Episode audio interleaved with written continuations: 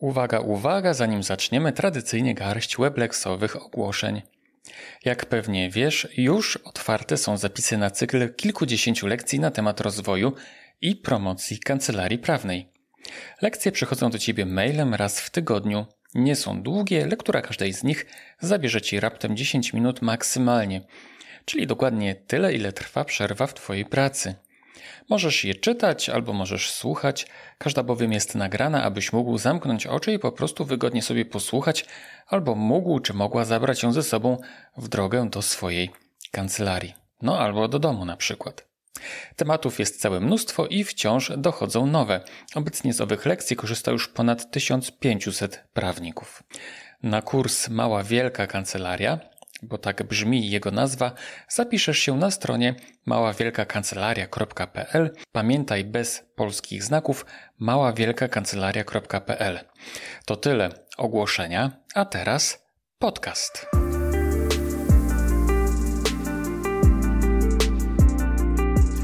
To jest 79. odcinek podcastu w drodze do kancelarii, którym rozmawiam z doświadczonymi prawnikami, którzy niejedną wiosnę w Todze mają już za sobą. Witam Cię serdecznie, mówi jak zawsze Rafał Chmielewski. Dzisiejszy odcinek podcastu jest całkowicie inny i myślę, że to będzie dla Ciebie miła odmiana.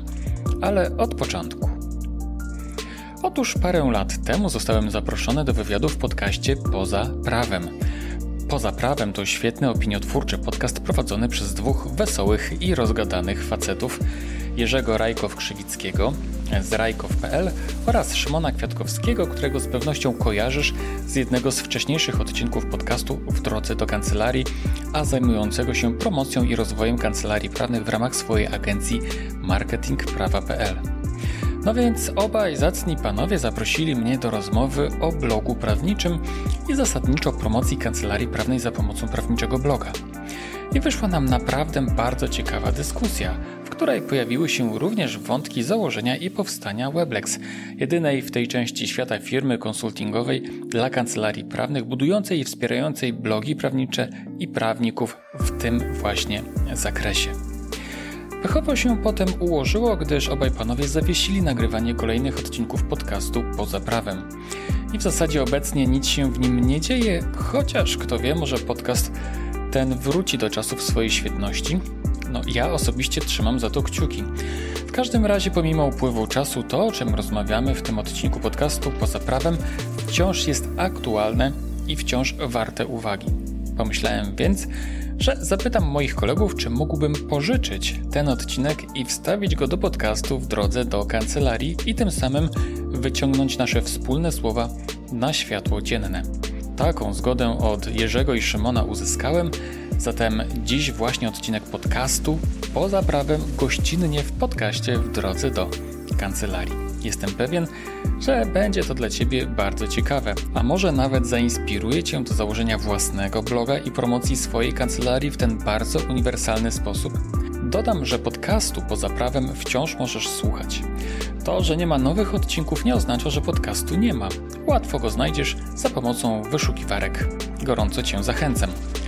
No i kończąc ten wstęp, dodam tradycyjnie, i to jest autopromocja, że podcast w drodze do kancelarii jest z dumą i radością wspierany przez Weblex Bookkeeping, oferujący najwygodniejszą księgowość prawniczą na tej wspaniałej ziemi.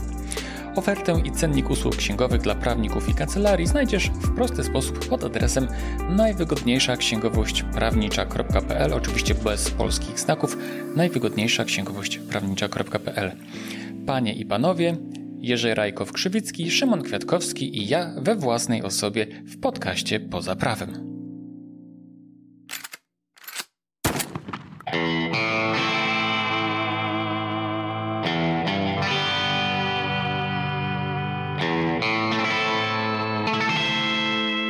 To jest podcast Poza Prawem, w którym rozmawiamy o marketingu, zarządzaniu i komunikacji w kancelariach prawnych.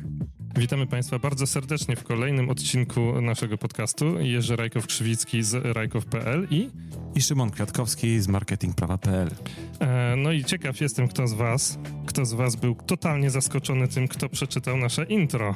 To ja jestem ciekaw, kto z was był nie tylko totalnie zaskoczony, ale odgadł po głosie yy, teraz, naszego gościa. To teraz zafundujemy, robimy pauzę na dwie godziny, włączamy social media i czekamy na, na Twitterze.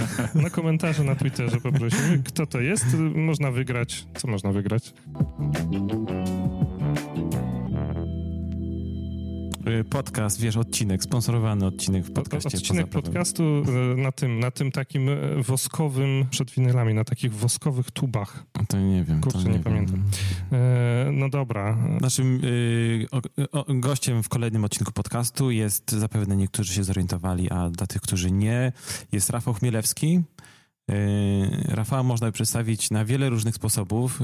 Niektórzy pewnie by powiedzieli, że Rafał jest guru e-marketingu, twórcę prawniczej blogosfery w Polsce. E, a na pewno jesteś, Rafale, mm, właścicielem i CEO firmy Weblex. Weblex jest firmą konsultingową wdrażającą najlepsze na świecie blogi prawnicze w Polsce i za granicą. Rafale, powiedz dwa słowa o sobie. Więc przede wszystkim dzień dobry, chociaż powiedziałem już e, to pierwsze zdanie szacowne. Mam nadzieję, że wiele osób było mimo wszystko w stanie odgadnąć, czyj to głos. E, więc dzień dobry i tak, Szymonie, tak to dokładnie jest mi się przynajmniej wydaje, że tak to jest, tak, że te blogi prawnicze wdrażamy jedne z najlepszych na świecie. Ja się powiem szczerze, że bardzo często śmieję, że nawet najlepsze we wszechświecie, bo nie znam innych e, nacji na innych planetach, które by również wdrażały dobre prawnicze blogi. Jeśli weźmiemy pod uwagę, jakie blogi na świecie prawnicze w ogóle są wdrażane, to są wdrażane przede wszystkim w Stanach Zjednoczonych i w Polsce. Jeśli porównamy sobie blogi mhm. prawnicze polskie i amerykańskie, to nasze są zdecydowanie lepsze pod względem komunikacji. Okej. Okay. A jak mówisz, że pod względem komunikacji, to masz na myśli y, jak gdyby treść i, i ilość merytorycznej wiedzy, która tam jest zawarta, tak? E, nie, mam na myśli e, odzew czytelników i to w, e, i to w jaki sposób i jak często i jak głęboko wchodzą w interakcje z Aha, autorami blogów. Nie, no to super. To, mhm. to, bardzo ważna y, metryka. To się e... dobrze, znaczy miernik właściwie. Tak, tak, tak. E, jak najbardziej. Takie kryterium, tak? O. E, jeśli popatrzysz sobie na prawnicze blogi amerykańskie, to tam te blogi są puste, jeśli chodzi o ilość interakcji, właśnie jeśli chodzi o ilość komentarzy. Tak, tak, one zazwyczaj są takie wizerunkowe dosyć mocno, w sensie my coś, my, my pokazujemy, że jesteśmy jakimiś tam specjalistami na przykład. Wiesz, mm, masz rację, tak? Moim zdaniem tylko, czy to rzeczywiście spełnia rolę takiego um, narzędzia do budowy wizerunku, bo jeżeli ktoś przychodzi i tylko zajrzy i wyjdzie, tak, i nie chce no tak, no. wejść w interakcję z, z autorem, nie chce go bliżej poznać, nie chce nie wiem, o coś zapytać, to pytanie, czy to w ogóle buduje wizerunek. Nie? Moim zdaniem człowiek powinien, czy klient kancelarii prawnej powinien zajrzeć na bloga, e, poczytać sobie, tak, poznać bliżej tego prawnika, nawiązać pewnego rodzaju relacje, czyli musi powstać jakiś stosunek emocjonalny między czytelnikiem a tym prawnikiem i najlepiej, jeśli on zostawia komentarz, ewentu ewentualnie pisze maila, korzysta z formularza kontaktowego, dzwoni i tak dalej. Nie? Mhm. Oczywiście liczba komentarzy może nie jest jakimś takim miernikiem, który albo jakimś takim um, decydującym czynnikiem, którym może, po którym można stwierdzić, że blog jest sukcesem i daje, y, przynosi pieniądze do kancelarii. Ale e, jeśli weźmiemy pod uwagę fakt, iż komunikacja jest podstawowym elementem w działalności kancelarii prawnej, to w jaki sposób się komunikujemy mhm. i to w jaki sposób nawiązujemy za pomocą komunikacji relacje powoduje, e, e, czy poprawia, wzmaga, czy decyduje o rozwoju kancelarii prawnej, to jeżeli te komentarze również zaczynają się pojawiać na blogu, to znaczy, że ta komunikacja jest na odpowiednim poziomie. Okej. Okay. Co, co masz na myśli mówiąc na odpowiednim poziomie? E, wiesz co, to znaczy, że po prostu ludzie, czytelnicy, klienci, potencjalni klienci nie czują oporu przed kontaktem z, okay. z prawnikiem, nie? Bo mhm. zazwyczaj jest tak, że ludzie e, czują pewnego rodzaju dystans e, w kontakcie z prawnikami. Jak przychodzą osobiście tak, do kancelarii mhm. i tak samo jak, jak czytają blogi na przykład prawnicze. Mhm. Tak, jeżeli tekst jest tak sformułowany, że jest sztywny, mało przyjazny, tak, jest czymś w rodzaju przepisanym czymś w rodzaju e, komentarza z, do kodeksu cywilnego, no to po pierwsze ludzie tego nie rozumieją, a jeżeli ktoś to mniej więcej jest w stanie zrozumieć, no to to nie jest taki tekst, który zachęca do komunikacji, do kontaktu. Rozumiem. Okay.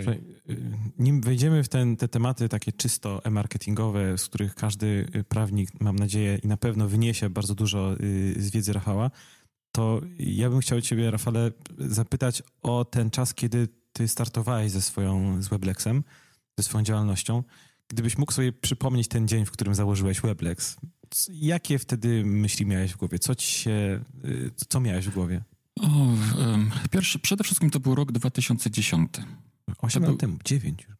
To był rok 2010, e, to był dokładnie listopad, w związku z tym tak, teraz była kolejna, kolejna rocznica. Natomiast e, jakie myśli miałem w głowie? Ja po prostu chciałem coś w życiu ciekawego zrobić. Nie? Zresztą do dzisiaj tak mam, tak? Ja pracuję okay. tylko wtedy, jeżeli coś emocjonalnie mnie popycha do przodu. E, I tak było na samym początku. Ja po prostu bardzo chciałem zmieniać świat. Natomiast zanim powstał Weblex, ja od roku prowadziłem swojego bloga e-marketingowego, mhm. który po prostu miał zwykłą nazwę e-marketingprawniczy.pl. Pamiętam. Mhm. pamiętam tak. I tego bloga założyłem w grudniu 2009 roku. E, niemalże tuż po tym, jak odszedłem, no może nie, to, to było po roku od, odejściu, od odejścia z korporacji. Nie? Mhm. E, założyłem tego bloga, mając już duże doświadczenia w tym, w jaki sposób prowadzić takiego bloga, w jaki sposób zarabiać, w jaki sposób kontaktować się z mediami, które komunikują się, bo cię znalazły na blogu na przykład. Mm -hmm. Więc założyłem tego bloga. E, myśląc o tym, żeby założyć firmę konsultingową, tylko to oczywiście no najpierw chciałem po prostu pokazać, w jaki sposób kancelarie prawne mogą to robić. Mogą zdobywać klientów, mogą promować swoje marki, mogą zarabiać w ten sposób. W związku z tym oczywiście założyłem blog. Zawsze zakładam bloga, jeżeli się czegoś podejmuje nowego. Więc założyłem bloga. Przez rok go prowadziłem do momentu, do którego e, nie pozyskałem pierwszych klientów i nie musiałem zacząć wystawiać faktur. Kiedy musiałem mhm. zacząć wystawiać faktury, to po prostu Poszedłem do biura księgowego, tam pani księgowa mi założyła firmę, pomogła mi założyć firmę i tak się narodził Weblex. Rozumiem, że skończyłeś, skończyłeś pracę w, w korporacji i założyłeś bloga, ale od razu miałeś tę myśl, że będziesz tworzył firmę, która będzie obsługiwała w przyszłości prawników przy tworzeniu w tej, w tej branży e, e, e-marketingowej, czy twoje myśli były trochę inne, nie wiedziałeś, co się będzie działo i nie miałeś jakoś sprecyzowanej przyszłości. Chciałem, wiesz, dotknąć tego momentu, w którym powstaje blog i decydujesz się, ciach, to będzie, y, to będzie firma konsultingowa dla prawników? Wiesz co, ja bloga swojego pierwszego prawniczego założyłem jeszcze będąc w KPMG, nie w korporacji. Nie? Odszedłem z korporacji, e, mając w zasadzie już dobre dochody z tego bloga, tak? Naprawdę mhm, sporo mhm. kasy zarobiłem na sprzedaży pewnego jednego e-booka, w zasadzie dwóch e-booków, które były połączone w pakiecie. Okay. I to mnie pchnęło do tego, żeby tak naprawdę opuścić tą korporację, bo po prostu tam moja osobowość e, nie nadaje się do pracy w takich strukturach. Więc odszedłem stamtąd i z myślą taką, że po prostu dalej będę prowadził tego bloga i dalej będę zarabiał w ten sposób, nie? Jednakże um, moi znajomi ze studiów, koledzy, koleżanki, którzy często mieli już swoje własne kancelarii, zaczynali po prostu e, mi zadawać pytania, jak ja to robię, nie? Jak ja to robię, okay. że po prostu mam takiego bloga i, i oni widzą, że to zaczyna, że to buduje moją markę, tak? Że ja bardzo dużo występowałem wtedy w dzienniku Gazecie Prawnej, mhm. dlatego że e, jakby w zakresie opodatkowania dochodów zagranicznych, których dotyczył mój blog podatkowy, było mało w ogóle w sieci informacji, w ogóle w przestrzeni informacji na ten temat. To były czasy jeszcze abolicji podatkowej mhm. e, związanej z dochodami zagranicznymi. E, I po prostu e, pani redaktor Ewa Matyszewska, e, która wówczas w Gazecie Prawnej odpowiadała za, za dział podatkowy, ona mając świadomość tego, że ja mam dla niej zawsze czas, to pytała mnie o najróżniejsze rzeczy i w związku z tym powstało kilkadziesiąt różnego rodzaju komentarzy, opinii, wywiadów ze mną na temat opodatkowania dochodów zagranicznych, nie? Więc moi koledzy i moi koleżanki ze studiów, oni mnie zaczęli podpytywać, Rafał, jak ty to robisz, nie? Jak ten blog twój działa i tak dalej. W związku okay. z tym wtedy właśnie pomyślałem sobie, ten pomysł we mnie dojrzewał, że aha, może to jest coś takiego, co tak naprawdę czym po powinienem się zająć na poważnie, bo jednak dochodziłem, powoli zacząłem dochodzić do przekonania, że podatki to nie jest to, czym powinienem się jednak w życiu zajmować, że powinienem czegoś po prostu sobie poszukać. Nie? Mhm. A w związku z tym, że już wcześniej, jeszcze kiedy studiowałem e, tutaj na Uniwersytecie Warszawskim, miałem pierwszą firmę, która mi e, świetnie szła, którą zamknąłem, bo po prostu chciałem studia skończyć najzwyczajniej w świecie. E, mając już pierwsze takie doświadczenia z działalnością gospodarczą, pomyślałem sobie, że założę po prostu kolejną firmę i, e, i to będzie mm, taka właśnie, że będę w, jej ramach będę mógł pomagać prawnikom e, rozwijać się właśnie za pomocą prawniczych blogów. Wtedy jeszcze, mimo wszystko, niewiele wiedziałem na temat marketingu prawniczego. Dopiero tak naprawdę zacząłem się uczyć, pomagając kancelariom prawnym. ja rozumiem, widzę, że ty jesteś seryjnym przedsiębiorcą. Na studiach miałeś swoją, swój biznes, no, potem wprawdzie przerwa na korporację, potem jeden blok podatkowy, no teraz, teraz Weblex. Tak. Jesteś seryjnym przedsiębiorcą. E, No może nie określiłbym tego aż tak poważnie, ale rzeczywiście jest tak, Mhm. że to po prostu wynika z mojej natury. Okej. Ja nie jestem w stanie się zmieścić w zasadach, ramach, tak jak w pudełku. Wszyscy w korporacji, którzy pracują, to są w takich właśnie, y, są tak uformowani, jak ta korporacja ich formuje, nie? A Mhm. dla mnie to po prostu była klatka i nic więcej. Źle się tam czułem. Okej. okej. No. E, Dodam jeszcze, że mam w sobie coś takiego, że mam zły wpływ na ludzi. W związku z tym miałem bardzo zły wpływ na zespół, w którym pracowałem. A dlaczego zły? E, bo, jestem taki, że po prostu pokazuję ludziom inny świat, nie? Zupełnie nieświadomie. A, I okej. oni po prostu w, w tym zespole, w którym pracowałem, oni nagle zaczęli myśleć zupełnie inaczej, tak? E, Zaczęli myśleć tak out of the box, jeśli można to tak określić, tak? I po prostu zaczęły się nade mną zbierać zwyczajnie czarne chmury. Ja wiedziałem, że wcześniej czy później będę musiał opuścić tą korporację, Okej. bo po prostu A, no widzisz, nie no to- nadaje się, to tak? były Jestem... inne czasy, no dzisiaj by raczej by byłoby to uznane, że to jest dobry wpływ. Oj, wiesz, nie wiem. Znaczy na A pewno... to dzi- zależy od korporacji E, jeszcze tak, też. oczywiście. Na pewno dzisiaj nie mógłbym sobie założyć, wiesz, bloga podatkowego, tak? Pracując, w dziale Pracując, tak, podatkowym to na i założyć nie? sobie Nie, gdzieś tam na lewo bloga podatkowego, żeby go po prostu tak. sobie prowadzić. To Nie? na pewno. No. E, tak to było, więc e, jakie myśli mi przyświecały? Ja po prostu chciałem coś w życiu zrobić, tak? Coś fajnego, coś, coś Okej. nowego. Nie zdawałem sobie sprawy jeszcze z tego faktu, iż wkraczam e, na dziewiczy teren i że to nie będzie wcale takie proste, jak mi się wydawało. A pociągnę trochę cię za język. No, Dlaczego akurat blog wtedy, w 2009 roku? E, Wiesz co? Mm, Znaczy, mój blok podatkowy, on działał od roku 2007. Ale skąd, skąd w ogóle pomysł bloga? Bloga. Dlatego, że to po prostu zaczął się rozwijać e-biznes wtedy w, bardzo w Polsce. Tak, te Mhm. różne pomysły, idee pączkowały. I pomyślałem sobie, jak już będę odchodził z tego, z korporacji, to e, co mógłbym zrobić, w jaki sposób mógłbym, e, mógłbym mm, zarabiać na swojej wiedzy. Mhm. I powiem szczerze, że na początku to wcale nie był blog. Ja miałem myśl taką. Byliśmy wówczas po wejściu do Unii Europejskiej trzy lata. Mnóstwo naszych rodaków wyjechało za granicę, tam zarabiali pieniądze. Mhm. I wówczas mała była świadomość podatkowa e, tych ludzi. Myślę, że do dzisiaj też jest, ale mimo wszystko jest, e, jest znacznie większa. Natomiast wtedy nikt sobie nie zdawał sprawy z jednego prostego faktu, że wszyscy ci ludzie, którzy pojechali za granicę, tam zarabiają pieniądze, oni muszą się z tych dochodów rozliczać w Polsce. Mhm. Oni tego nie wiedzieli. Wielu specjalistów nie miało też takiej świadomości. Nie? To był, tak naprawdę wiedziało o tym niewiele osób. Dwa miliony, wyobraź sobie, dwa miliony osób pojechało, wszyscy mają zaległość podatkową, bomba zegarowa tyka. No tak. No nie? I pomyślałem sobie tak, to ja to wykorzystam. Na, napiszę poradnik, w jaki sposób oni mogą się z tej zaległości zwolnić. Aha. Napisałem poradnik w formie PDF-a, wydałem go w wydawnictwie Dobry e-book, takie wydawnictwo internetowe. No i zamieściłem to w sieci i pomyślałem sobie tak, teraz dwa miliony osób przyjdzie, kupi poradnik, a ja prosto na emeryturę zasłużoną na Hawaje, na, Tak na leżak, nie? Czyli 10 zł razem, razem z 2 miliony, czy nie pamiętam, nie wiem pewnie. jaka była. Jaka Mniej była, więcej, no, tak. okej. Ale słuchajcie, nic się absolutnie takiego nie działo, nie? Mhm. No ale nie poddawałem się, pomyślałem sobie, no dobra, okej. E, Nikt przecież nie wie o tym, że ten poradnik jest. W związku z tym powinienem tę e, witrynę, gdzie jest oferta tego poradnika, zacząć pozycjonować. Podpisałem umowę z jakąś firmą, która zajmuje się pozycjonowaniem i oni zaczęli to pozycjonować. No i oczywiście zaczęło się to pojawiać w wynikach wyszukiwania i nawet rozpoczęła się jakaś sprzedaż. Jednakże, panowie, powiem wam szczerze, że sytuacja była jeszcze gorsza niż poprzednio, dlatego że koszt poniesiony na pozycjonowanie mi się nie zwracał, tak? A więc Aha. byłem pod kreską. Okej. Nie było to wiele pod kreską, stać mnie było na to, jednakże nie chciałem tracić, tylko chciałem zarabiać. Mhm. W związku z tym e, pomyślałem sobie, taka mi wtedy myśl przyszła, taka idea do głowy, że może bym się czegoś dowiedział, w jaki sposób wiedzę należy w sieci sprzedawać. Nie? I pomyślałem sobie, że poszukam jakiegoś szkolenia. Znalazłem szkolenie. Szkolenie e, prowadziła pani Wanda Łoskot. To jest taka pani, która jest Polką, mie- zamieszkałą na Florydzie, uczy przedsiębiorców. I ona mi powiedziała wówczas tak, Rafał, słuchaj, tutaj w Stanach to prawnicy szaleją za blogami. Blogi powstają jak grzyby po deszczu prawnicze. Spróbuj, zobaczysz. Może to będzie to, co ci będzie odpowiadać. No, ja nie za bardzo wiedziałem jeszcze, co to znaczy blog. Nie wiedziałem w ogóle, w jaki sposób to prowadzić, ale zleciłem pewnej agencji tutaj w Polsce wykonanie bloga i oni mi zrobili bloga. Ten blog do dzisiaj jest w sieci, nazywa się podwójneopodatkowanie.pl. Można go znaleźć. I e, powiesiłem ofertę tego poradnika na marginesie.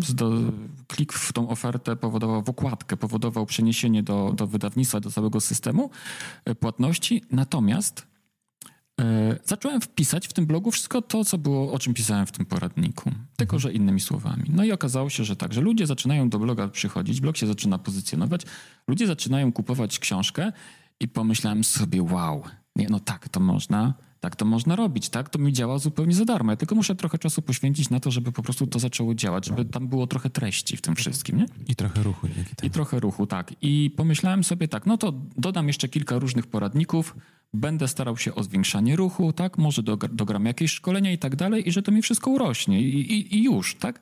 I słuchajcie, powiem wam szczerze, że ta idylla trwała jakieś trzy miesiące. Bo potem przy, przyszedł pan premier Tusk, wsadził mi nóż w plecy, bo powiedział tak, wy Polacy, którzy tam wyjechaliście, wy się niczym nie przejmujcie, my was zwolnimy z tej waszej zaległości. okej. I ogłosił zaległość podatkową, e, abolicję Aboli- no podatkową. tak, I w tym momencie e, wszystko mi stanęło. Mm, E-booki przestały się sprzedawać, ludzie przestali przychodzić do, do bloga i powiem wam szczerze, że to był ciężki okres w moim życiu, gdyż jeszcze pracowałem właśnie w korporacji i ja myślałem, że już, już, już będę mógł wyjść z Aha, tego, aha, tak? A aha. tutaj nagle się wszystko skończyło. Co zatem zrobiłem? E, Przez dwa tygodnie nie robiłem nic, tylko po prostu byłem w lekkiej depresji, ale e, pewnego dnia wychodząc z kina po prostu tak mnie olśniło, pomyślałem sobie, wow, że przecież abolicja podatkowa. To dopiero będzie gorący temat. Więc jak wróciłem do, do domu, założyłem na szybko blog abolicyjny. E, i mm, taki, powiem wam szczerze, najbrzydszy blog prawniczy, jaki widziałem, to właśnie ten, bo zrobiłem go sam, autentycznie. Nie? Zrobiłem go sam i zacząłem pisać to, co się dzieje w tym procesie ustanawiania tych, tych przepisów abolicyjnych. Nie? To był śmieszny blog po części dlatego, że ci posłowie w, w tych komisjach, e, w Ministerstwie Finansów, oni bladego pojęcia nie mieli, jak wygląda w ogóle procedura rozliczenia dochodów zagranicznych. W związku z tym po prostu wymyślali takie różne e, procesy te, ab, e, dotyczące tej abolicji, że można było boki zrywać. Ale ja to opisywałem, to było śmieszne i ciekawe. Dodałem do tego listę mailingową, w związku z tym zacząłem gromadzić adresy e-mail, a to były lata, kiedy nie było gro, RODO, GIODO i nie wiem No czego tak. jeszcze. No może GIODO i jeszcze było. ludzie otwierali maile wtedy. Łoda, no. Też, też. Statystyki, wiesz, kliknięć były wysokie. Tak, tak. Ale zacząłem gromadzić listę moich przyszłych klientów, zacząłem pisać drugi poradnik. W momencie, kiedy abolicja podatkowa weszła w życie, ja miałem na swojej liście, liście mailingowej 2000 adresów, dwa poradniki. W pakiecie one kosztowały 47 zł. Ja ze sprzedaży pakietu miałem 30 zł na czysto, po odliczeniu wszystkich podatków i przez pierwsze dwa tygodnie to ludzie kupowali z listy, nie? Te poradniki po prostu co minutę, co dwie minuty, co pięć minut odświeżałem sobie poziom sprzedaży i co chwilę byłem e, bogatszy o 30 minut, nie robiąc nic. 30 zł. E, 30 zł, a co powiedziałem? Minut. E, to, to, tak. E, byłem bogatszy o 30 zł i powiem wam szczerze, że kilkadziesiąt tysięcy zarobiłem właśnie na samym tym. Mało tego. Ci ludzie, większość tych ludzi, którzy chcieli, którzy kupili te poradniki, nie była w stanie sobie tego ogarnąć Aha, sama. aha. Nie? Zaczęli mi pisać maile, żebym ja im w tym pomógł. Ale wiecie, no to był taki tłum, że po pierwsze nie byłbym w stanie tego zrobić. Dwa, zwyczajnie mi się nie chciało tego robić. Tak?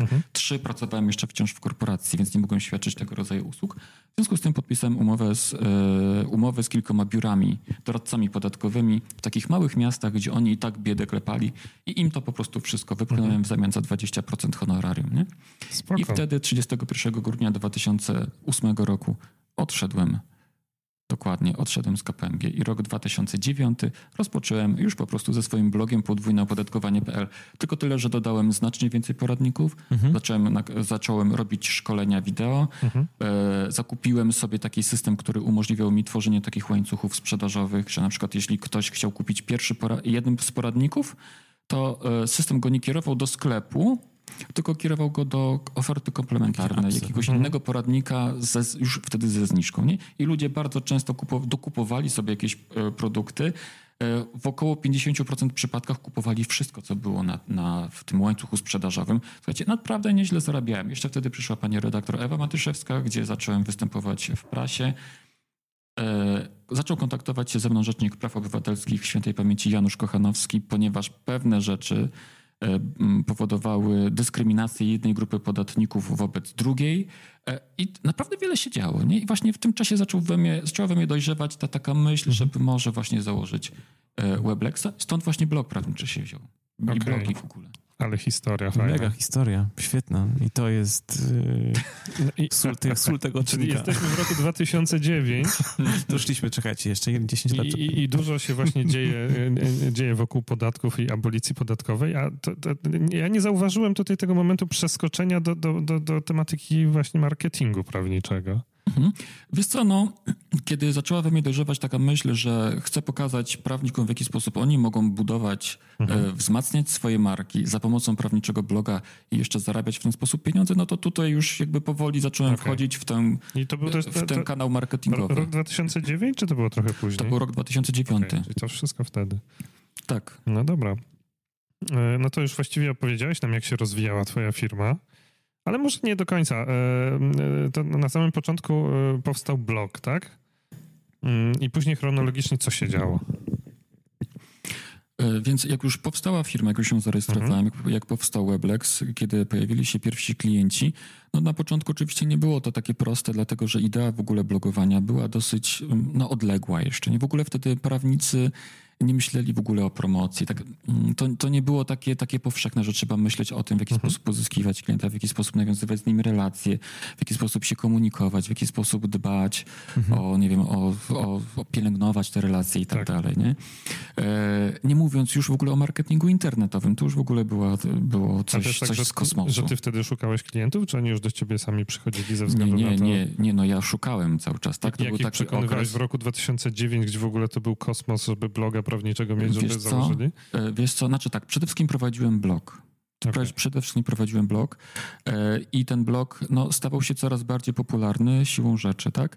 E, natomiast spotykałem się. Spotykałem się z moimi kolegami i koleżankami po studiach, którzy, Mhm. którzy mieli swoje własne kancelarie. Na szczęście nikt wtedy i do dzisiaj nie ma, nikt z nich nie jest moim klientem, znaczy nie jest w tym naszym weblessowym gronie, ale spotykałem się też ze średnimi i dużymi kancelariami. Miałem Mhm. serię szkoleń na przykład w kancelarii DZP, nie? Okej. E, y, miałem, miałem mnóstwo takich spotkań z różnymi dyrekta- dyrektorami marketingów, e, z partnerami zarządzającymi. W związku z tym a też poznawałem fajnych ludzi, muszę powiedzieć, którzy mi wiele rzeczy ułatwiali. E, Na przykład Marcin, Masz na myśli Marcina Wystrychowskiego. na przykład Marcin Wystrychowski, tak? Jeden z takich moich, powiedziałbym, aniołów wówczas. Rzeczywiście on mi wiele drzwi- otworzył. Następnie Igor Bielobradek, który jest szefem e, e-mail marketing, czy e-marketingu w, w Deloitte. E, no, wymieniłbym jeszcze kilka takich osób, gdybym, gdybym, gdybym się e, zastanowił e, głębiej. Natomiast to były takie osoby, które mi pomagały budować dalsze relacje. Nie? I tak po prostu to się tak powoli, powoli, powoli. E, I nie mogę też e, nie wspomnieć o panu ministrze ZZ bądź 00, który spowodował to, że e, do zawodu zaczęło e, wkraczać więcej, e, większa ilość i adwokatów, i radców prawnych. Mhm.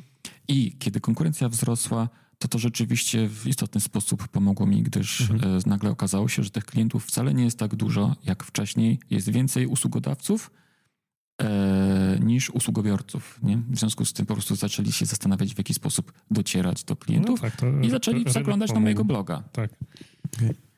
No dobrze. Kancelarię, e, no więc, więc tak, ma- masz firmę, sprzedajesz usługi marketingowe mm, różnym kancelariom i namawiasz ich do założenia bloga. Powiedz mi, czy, czy, czy dzisiaj, 10 lat później właściwie też byś namawiał albo namawiasz swoich klientów na, te, na, na, na za- zakładanie blogów, czy już, już zaczynasz widzieć, że, że, że powoli ten no jak gdyby wysiłek komunikacyjny ze strony prawników powinien być w innych miejscach? Em, powiem tak, że e, przede wszystkim to e, chciałbym sprostować jedną rzecz, Okej. że w Weblexie nie zakładamy blogów. Jeśli ktoś u nas zamawia bloga, to ja zawsze kieruję do agencji No marketingowej. tak, znaczy to nie? chodzi o to, że jak gdyby mm, Tak, no, tak, no, ale- no, doradzacie w tym, żeby to robić, tak? I jak to robić Właśnie, dobrze? bo O. oprócz tego, że budujemy bloga w oparciu o jakieś swoje wieloletnie doświadczenia, zarówno pod względem wizerunkowym, jak i technologicznym, nie? Mhm. to jeszcze e, do tego uczymy tych prawników, w jaki sposób to robić. Dodatkowo, Mhm. zanim wdrożymy takiego bloga, to ustalamy strategię w ogóle marketingową dla kancelarii, tak? Musimy poznać całą w ogóle kancelarię, więc Mhm.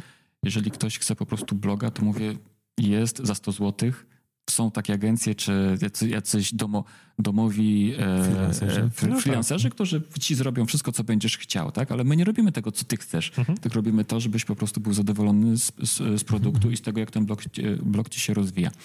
Więc czy namawiam dzisiaj e, prawników e, i kancelarię na blogi? Oczywiście, że tak. I to nawet jeszcze bardziej jestem przekonany niż kiedyś do skuteczności i zasadności tej formy marketingu. Wyprzedzę wasze pytanie, bo dlaczego? ano dlatego, drodzy panowie, że blog ma wiele, blog jako narzędzie marketingu ma wiele różnego rodzaju cech, wśród których jest jedna taka, obok których po prostu nie, nie możemy przechodzić jako przedsiębiorcy w ogóle, jako prawnicy obojętnie. To jest cecha ponadczasowości. Pokażcie mi inne narzędzie marketingowe, które ma taką samą cechę. Czyli na przykład, jeżeli puścisz reklamę na Google, czek w AdWordsie czy na Facebooku, to powiedz mi, czy ta reklama będzie działała za 5 lat, po 5 No latach. nie będzie. No, No, wiadomo. Jeżeli nie zapłacisz, to, to nie będzie działała, tak? Ale z z drugiej strony treści prawne to się dosyć mocno mm, szybko się mogą dezaktualizować. No. Właśnie. I tu jest cała sztuka napisania bloga, tak? Żeby ta treść była taka, żeby ci się nie zdezaktualizowała. Bo wiadomo, każdy Czy bloger szuka evergreenów i, i tego, żeby jeszcze one się świetnie pozycjonowały. No to, to, jest, to jest, znaczy przynajmniej z mojego punktu widzenia, to jest oczywista sprawa. Wiesz, Jerzy, bo jeżeli zaczynasz wchodzić w szczegóły w swoim poście, tak? Pisząc, jeżeli Mhm. zaczynasz wchodzić w szczegóły, to istotnie jest tak, że masz szansę taką, że po pięciu latach To może nie być aktualne. To może- albo albo, to albo może nie być żeby było, tak? Bo może to dotyczyć tematu, który Też. się będzie aktualizował po drodze i jest taka, wracać. jest taka możliwość, jest też możliwość taka, żeby systemowo zamieścić informację, że na przykład po dwóch latach od napisania postu blog automatycznie będzie ci wyświetlał info, że minęły dwa lata od napisania tego postu, ten stan prawny no może tak. nie być aktualny, najlepiej skontaktuj się ze mną. Może tak? być disclaimer. Więc m- może tak być. Ale z drugiej strony są też takie dziedziny prawa, które są po prostu, wiesz, od y, dwóch tysięcy lat. No tak? tak. Mniej więcej mają... y, sta- Stan, stan się nie zmienia. Tak, nie wiem, no mógłbym wymienić na przykład prawo spadkowe na przykład, Mhm. tak? Albo mm, pewne działy w prawie cywilnym. Ale jeżeli chodzi o prawo podatkowe, nie ma szans, żeby No to się nie zmieniło, no tak? No ale to nie chodzi o to, żeby, żeby tworzyć post taki, który, gdzie napiszesz wszystko tak, a po roku on, jest, on jest się zdezaktualizował. Chodzi o to, żeby napisać post tak, żeby on był zawsze aktualny, tak? Z drugiej strony warto sobie zdać sprawę z tego, że ludzie, którzy zaglądają na bloga, oni nie szukają wiedzy, tak? Oni po prostu chcą zrozumieć swoją własną sytuację, dlaczego się znaleźli w takiej sytuacji i w jaki sposób mogą sobie pomóc z tym, tak? No to, to bardzo, albo w bardzo jaki cenna sposób rzecz jest to, co ktoś powiedziałeś. może im pomóc. Właśnie i, i, i wiesz co, i tak naprawdę to nie chodzi o to, żeby bloga szpik- szpikować treścią merytoryczną, tylko po prostu, żeby umieć nawiązać z człowiekiem relacje, nie? Mhm. I żeby jest- to jest- pokazać, że y, możesz mi zaufać, tak? Że jestem odpowiednią osobą do tego, żebyś, żeby, żeby ci pomóc. Nie musisz gdzie indziej szukać, tak? Wystarczy, że się ze mną skontaktujesz. To, Tak. jest, to jest mega trudne to, o czym powiedziałeś, żeby y, tak pisać, czy tak y, tworzyć taki content, który y, nie sprzedaje bezpośrednio wiedzy, tylko pomaga nawiązać relacje i pomaga y, Mhm. zbudować pewną nić porozumienia między autorem a czytelnikiem. Mhm, mhm. Szymonie, nie jest to trudne. Ale Trzeba ja nie mówię, że to jest, wiedzieć, w jaki sposób- Trzeba wiedzieć, w jaki sposób to zrobić i zachęcam do zapoznania się z ideą storytellingu, tak? Mhm. Dużo się mówi o storytellingu, ale tak naprawdę w branży prawniczej nie spotkałem osoby, która by wiedziała, w jaki sposób użyć storytellingu do właśnie do osiągnięcia takiego efektu, tak? E, Jeśli ktoś chce się dowiedzieć, zapraszam do mojej książki Pamiętnik Adwokata. Tam e, jest o storytellingu napisane. W taki Okej, no, sposób. no- Tam nie ma wszystkiego oczywiście, ale są pewne idee, pewne wątki i wiadomo, gdzie szukać potem. Czyli y, bloga należy prowadzić i, i w taki sposób, żeby, żeby ludzie, którzy tam wchodzą, raczej mogli się odbić w tym, co tam jest napisane i żeby mogli znaleźć jak gdyby opis swojej sytuacji i jakieś możliwe rzeczy. To mi się bardzo podoba, bo to jest, mm, no to jest w ogóle coś, o czym często się zapomina, jak się prowadzi firmy, że no, że ludzie w momencie, kiedy szukają czegoś, szczególnie jeżeli to jest firma online'owa, jakaś taka właśnie w internecie prowadzona, to nie szukają twórcy, czy tylko szukają czegoś dla siebie. Albo rozwiązania problemu, albo właśnie jakiegoś zrozumienia pewnej sytuacji, ale to jest zawsze trzeba myśleć przede wszystkim o kliencie, a nie. Absolutnie tak. I jeszcze tylko chciałem wrócić, wiesz, że do tego wątku o tej e, cesze, o której wspomniałem, ponadczasowości, nie? Mhm. Zobacz, jeżeli, jeżeli mój blog podwójneopodatkowanie.pl, którego zacząłem prowadzić 11 lat temu, jeżeli on wciąż żyje, mimo tego, że ja tam od wielu lat nie napisałem ani słowa, tak? On wciąż żyje, także zobacz, czy jest jakiekolwiek inne narzędzie marketingu, które ci działa wtedy, kiedy ty po prostu się już nawet, nawet o tym zapomniałeś, nawet tego nie robisz, nie myślisz o tym, tak? Możesz jechać na wakacje, możesz spać, nie płacisz za to w zasadzie ani złotówki, tylko tyle, że domena i serwer, Mhm. Czy masz jakieś inne narzędzie marketingu? Podcasty. Podcasty, tak. Podcasty to jest jakby nie było forma bloga, tak? No trochę tak. No i Mhm. oczywiście wideo. No wprawdzie tutaj blog ma tą ogromną przewagę, że na, na platformę możesz wrzucić właśnie e-booka, którego możesz sprzedać, czy dorzucić jakiekolwiek dowolne treści.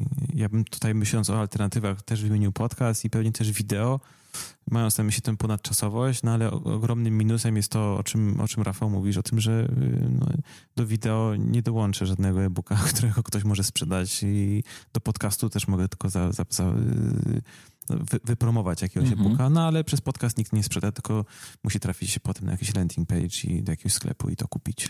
Mhm. Chcę jeszcze tylko jedną rzecz dodać, tak? Że nie uważam też, że blog jest lekarstwem na całe, na całe zło i na Mhm. wszystkie niepowodzenia, tak? Bo uważam, że blog, się- blog działa generalnie sam świetnie, ale myślę, że lepiej to właśnie połączyć z innymi formami marketingu, jak właśnie podcast. E, Co do wideo, to bym się jeszcze zastanawiał, bo trudno jest zrobić dobre wideo prawnicze. E, Znacznie łatwiej podcast, ale wszelkie media społecznościowe, one świetnie uzupełniają właśnie bloga, Mhm, tak? Ale blog uważam jako takie po prostu centrum, bo e, mogę mieć fajnego insta Instagrama, ale w nim cały czas trzeba coś publikować. Jeśli Tak. nie publikuję, to mnie nie ma. Mhm. Tak samo na Facebooku, ale tak samo jest z prasą papierową, tak samo jest z networkingiem w tak po prostu tak, świecie tak. rzeczywistym, tak? To wszystko wymaga czasu, wymaga zaangażowania, ergo wymaga pieniędzy. No ja się spytałem o tego bloga i czy, czy wciąż doradzasz klientom, e, żeby te, te blogi zakładali, bo mam wrażenie, znaczy mam wrażenie, no to statystyka za tym jakaś tam stoi, aczkolwiek nie powołam się na konkretne badania, no że w tej chwili tych blogów jest tyle po prostu, że mm, no po pierwsze nie jest to jakieś wyjątkowe działanie, że ktoś ma bloga, po drugie jest bardzo ciężko się z, z tymi treściami przebić, o wiele ciężej niż w 2009 roku, w którym zaczynałeś, Owszem. prawda? Owszem, jest trudniej się przebić, tak, ale e, to z drugiej strony wcale też nie jest bardzo skomplikowane, tak, bo ja zawsze e, mówię, że łatwo zwrócić na siebie uwagę. Mhm. Więc jeżeli mam bloga i z jego treścią nie mogę się przebić, to wystarczy, że zapłacę za reklamę.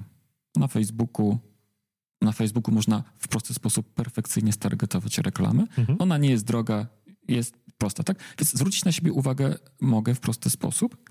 I teraz, jeżeli ci ludzie trafiają do mojego bloga dzięki tej reklamie, tak? No to, to tu, tu, jest, jest, tu już jest sztuka utrzymania tej uwagi. Jeżeli mam dobrą treść, odpowiedni materiał i tak dalej, to tę, tych czytelników już mam, nie?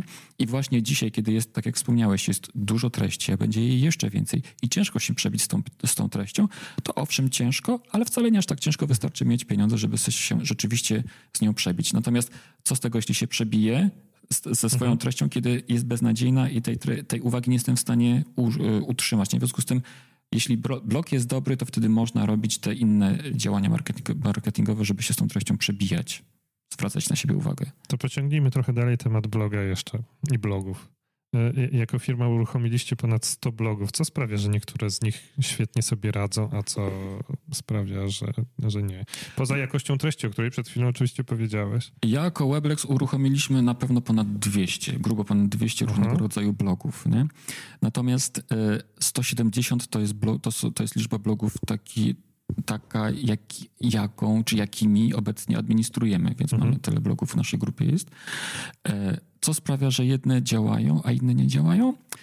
E, Bardzo często po prostu to jest tak, że e, z blogiem, czy ze strategią, czy z tematyką bloga nie trafiamy, uwaga, w osobowość autora. Okej. I to jest bardzo ważna cecha, na którą kiedyś nie zwracałem w ogóle uwagi, ale po latach doświadczeń widzę, że to ma kolosalne znaczenie. Ciekawa, bardzo ciekawa perspektywa tego. Bardzo, bardzo, bo e, na przykład e, mogę pokazać czy wskazać dwa pr- przykłady u nas w naszej grupie. To jest mecenas Aneta Sieracka i e, mecenas Mikołaj Lech. E, Osoby, które osiągają niebywałe sukcesy dzięki swoim blogom, natomiast prowadzą je w zupełnie inny sposób. To Ale znaczy? to jest idealne dopasowanie Aha, tematyki inne do osobowości. Mhm, nie? Bo jeżeli weźmiecie sobie blog Anety Sierackiej, e, Prawo w transplantacji, to jest to blog taki typowo podmiotowy, skierowany do konkretnej grupy ludzi. Mhm.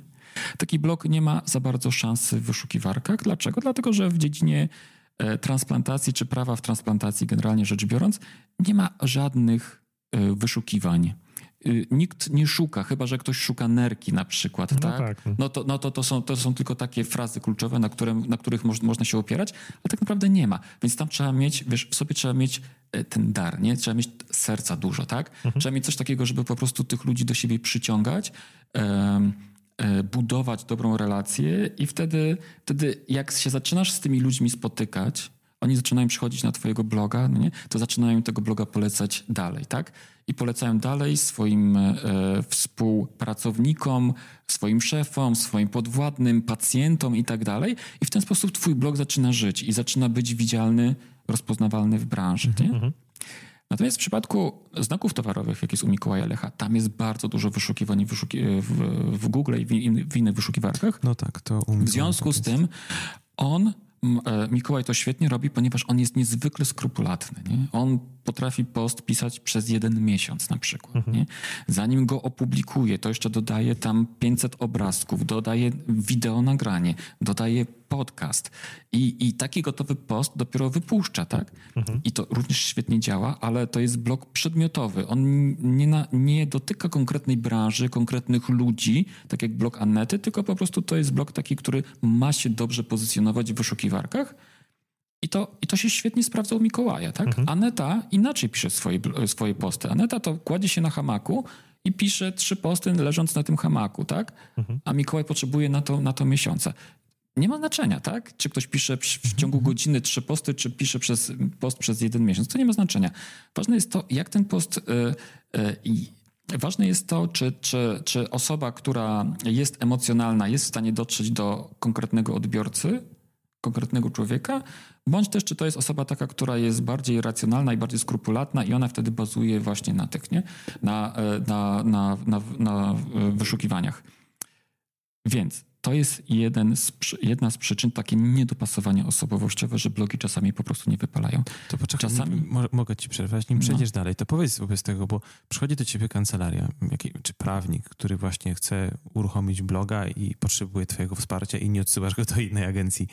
To czy, czy, y, czy wy, czy ty w swojej pracy jako, że w jakiś sposób badasz tę osobowość, czy raczej czy sprawdzasz, czy na podstawie już twojej wiedzy i twojego doświadczenia sugerujesz, że może ten temat jednak nie, bo on do pani, pana nie pasuje? Jak, jak to wygląda? Wiesz co, mm, bardzo często jest tak, że e, znaczy na badania żadne psychologiczne czy osobowościowe nie wysyłam, tak? E, Natomiast bardzo często po prostu podczas rozmowy z kimś takim po prostu sam czuję. Okej. Sam czuję, tak? Jak, z, kim mam, z kim mam do czynienia. Z reguły jest tak, że taka osoba już przychodzi z jakimś konkretnym tematem, że wie, o czym by chciała pisać, nie?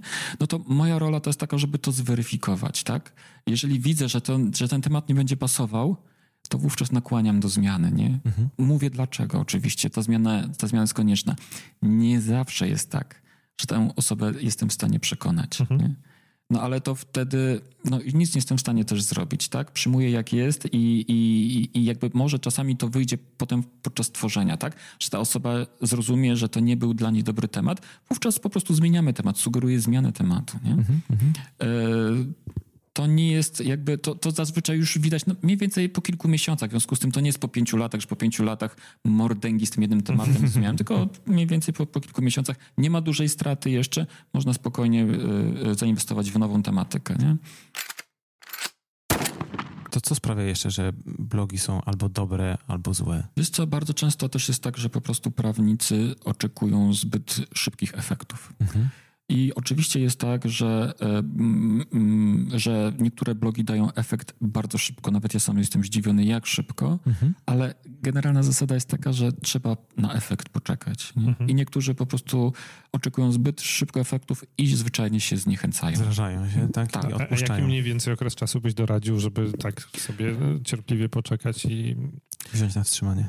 no i nie liczyć, nie, nie odświeżać Wiesz tej co, strony ja ze myślę, ja, ja myślę, że rok. Rok. Rok, tak. Okej. To, jest, to jest taki okres, kiedy mogę powiedzieć, czy ta strategia, którą przyjąłem, czy to jest, y, czy to się sprawdza, czy ja pasuję do tego, czy jestem, czy mogę to robić, czy pieniądze, które wydałem były stracone, czy ja zyskałem, tak? Mhm. Rok.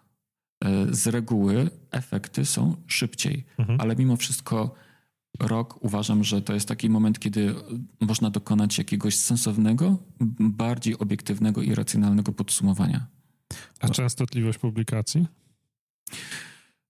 Oczywiście to jest bardzo częst, częste pytanie, tak? Jak często pisać w blogu? I powiem wam szczerze, panowie, że mm, e, z reguły e, na, w, w branży panuje e, niezrozumienie tego tematu, gdyż mówi się o tym, że należy pisać dużo i często. Mhm. I, I powiem tak, że gdyby na moim miejscu był poważny pan z poważnej agencji marketingowej, to by właśnie tak powiedział. Masz Dużo. pisać dużo i masz pisać często, bo ruch jest królem w tym momencie, tak? Im masz większy Mhm. ruch, tym masz większe szanse e, jakby z, zwrotu z tej całej inwestycji. Nie jest to do końca prawdą. E, Oczywiście ruch jest ważny, ale jakby ruch nie jest celem samym w sobie. Celem samym w sobie jest po prostu kontakt i zysk, nie? a ruch jest tylko jakby elementem e, pośrednim. Natomiast to, jak często piszemy w blogu oraz jak długie powinny być artykuły, powinno zwyczajnie wynikać z osobowości osoby, która dany artykuł pisze, tak? Bo wyobraźcie sobie taką Anetę Sieradzką, która by musiała pisać dużo i często, tak? To ona by po prostu, no, by nie była w stanie by tego zrobić, tak? By po prostu się poddała i powiedziała, że ona nie chce żadnego bloga, tak? A to Mhm. nie o to chodzi, tak? Tak. Trzeba umieć pokazać siebie, trzeba umieć pokazać swoją naturę, trzeba umieć pokazać swoją osobowość, Mhm. Żeby budować relacje, żeby dać się poznać, tak? E, I w związku z tym najlepiej pisać z inspiracji. Najlepiej pisać wtedy, kiedy, mm, kiedy chcesz się czymś podzielić ze swoimi czytelnikami, ze swoją społecznością. Czasem jest to dwa razy dziennie, ale Mhm. czasem przez miesiąc nie przychodzi nic takiego, tak? I jest okej, tak? Powiem szczerze, że są u nas w naszej grupie, są blogi, gdzie autorzy piszą raz na dwa, raz na, na trzy miesiące, a to są świetne blogi biznesowe, tak? Nie tylko budujące markę, ale przede wszystkim dające po prostu pieniądze. No ale to, to, to mi się bardzo podoba to, co mówisz, bo to znaczy, że, mm, no, że właśnie nie ma jednej jakiejś takiej zasady, którą można każdemu wtłoczyć i to będzie działało, tylko, Nie ma. tylko całe szczęście dużo zależy od autora i całe szczęście dużo zależy od branży, którą się zajmuje autor, tak? Tak, tak. E, No tylko, że w przypadku blogów, które są jakoś tam zasilane treścią nową co kilka miesięcy po prostu e, no dłużej trzeba będzie poczekać na to, żeby one były dosyć mocno wypełnione merytoryczną jakąś tam wartością, tak? No bo na początku to będzie jeden wpis, po pół roku to będą dwa. Dwa, tak.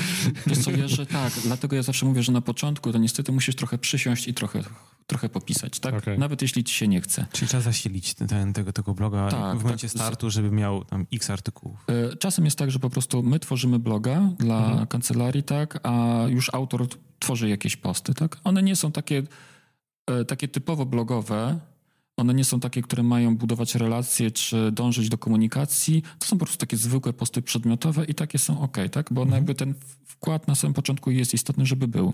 Mhm. ale po jakimś czasie to ta naturalność jest niezbędna i jest kluczowa. Wiesz, bo to- nie chodzi o to, żeby, nie chodzi o to, żeby w blogu było mnóstwo treści. Chodzi o to, żeby ta treść była odpowiednia. I w związku z tym, czy jest 500 artykułów, czy jest 5, to tak naprawdę ważniejsze, e, lepiej jest, jeśli jest te 5 i jeśli to jest, są dobre, fajne artykuły, po których lekturze ludzie po prostu chcą się z tobą skontaktować, tak? Okej. A co z tego, jeżeli masz 500 artykułów, jak są beznadziejne? No tak, no to, to się zgadza. To nie daje żadnego efektu. Powiem więcej. Jeżeli masz beznadziejne artykuły, to ten blog się gorzej pozycjonuje, bo jak ludzie przychodzą do takiego bloga i, do nie, i z niego wychodzą, tak, ani ci komentarza nie zostawią, ani, ani nie wracają do tego bloga, ani się nim nie podzielą, ani nie czytają kolejnych artykułów, tak, a to wszystko analizują wyszukiwarki. A jeżeli piszesz w inny sposób, tak, że ludzi, wiesz, że ludzie chcą czytać kolejny artykuł i kolejny i kolejny i ci zostawią komentarz, zapamiętują tego, tego bloga, więc wiesz, jadą na drugi dzień do roboty, to sobie go w komórce znajdą i zaczynają już czytać dalej prze, przez komórkę, tak? To to analizują wyszukiwarki i taki, taka witryna, taki blog jest znacznie ciekawszy, tak? Którego warto Tak. pokazać wyżej. Więc blog, który będzie miał 10 artykułów, może się pozycjonować znacznie lepiej niż blog, który ma na przykład 200 artykułów. No to już trochę się spodziewam, e, co mi odpowiesz na kolejne pytanie odnośnie długości wpisów. No, ja zawsze podaję taki przykład na wszystkich swoich szkoleniach, że Albert Einstein stworzył teorię względności, znaczy sformułował ją w, e, w formie krótkiego r równa się m razy c do Tak. kwadratu, tak? Mhm. A to teoria, która opisuje połowę wszechświata i miała wpływ na wiele pokoleń fizyków. Więc post w blogu prawniczym to, jak to mówię, może mieć jedno zdanie, byleby to miało sens. Byleby było celne. Byleby było celne, tak?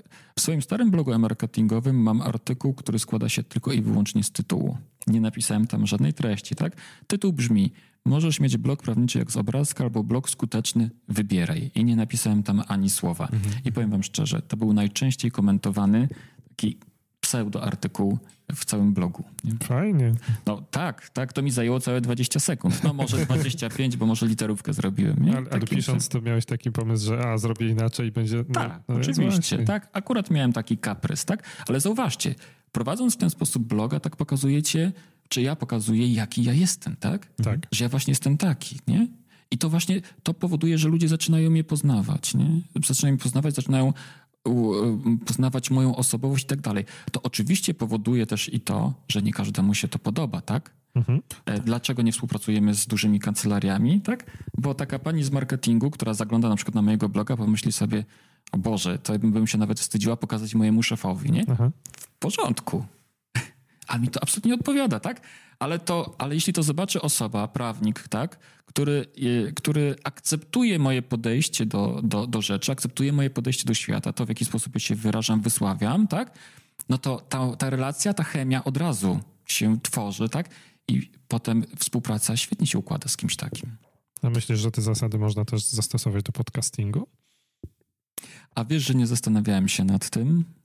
Musiałbym pomyśleć, ale, Czy chciałbyś podcast, który ma tylko ale ja tytuł? myślę, słuchajcie, słuchajcie, To, to byłoby dobre, tylko intro. Słuchajcie, powiem wam szczerze, że wydaje mi się, że podcast jest e, niesamowitą formą e, promocji, ponieważ w moim przekonaniu on jest w pewnym sensie intymny. Nie? Tak. Bo tutaj dużo, dużą rolę gra wyobraźnia. Mhm. I myślę, że to jest, to, to jest niesamowita rzecz w podcastach, tak? która dzięki czemu podcasty w moim przekonaniu mają lepszą formę, czy mm, e, lepiej oddziałują niż, e, niż wideo, niż, niż marketing oparty o, o wideo. Nie? Bo wideo po prostu wszystko widać. Nie ma Tak. tam miejsca na grę wyobraźni. Dlatego częściej wolimy ob, e, czytać książki niż, niż oglądać filmy, bo, bo nic nie jest na tacy, nie? Tak. Więc, więc to, to, to, jest, to jest to. Dlatego te, też prowadzę swój podcast, tak? Ale za wideo No, raczej dlatego się... spytałem właśnie. No. Ale wiesz, to To z bo masz wideo jest, doświadczenia z obu, z obu tych, tych dziedzin.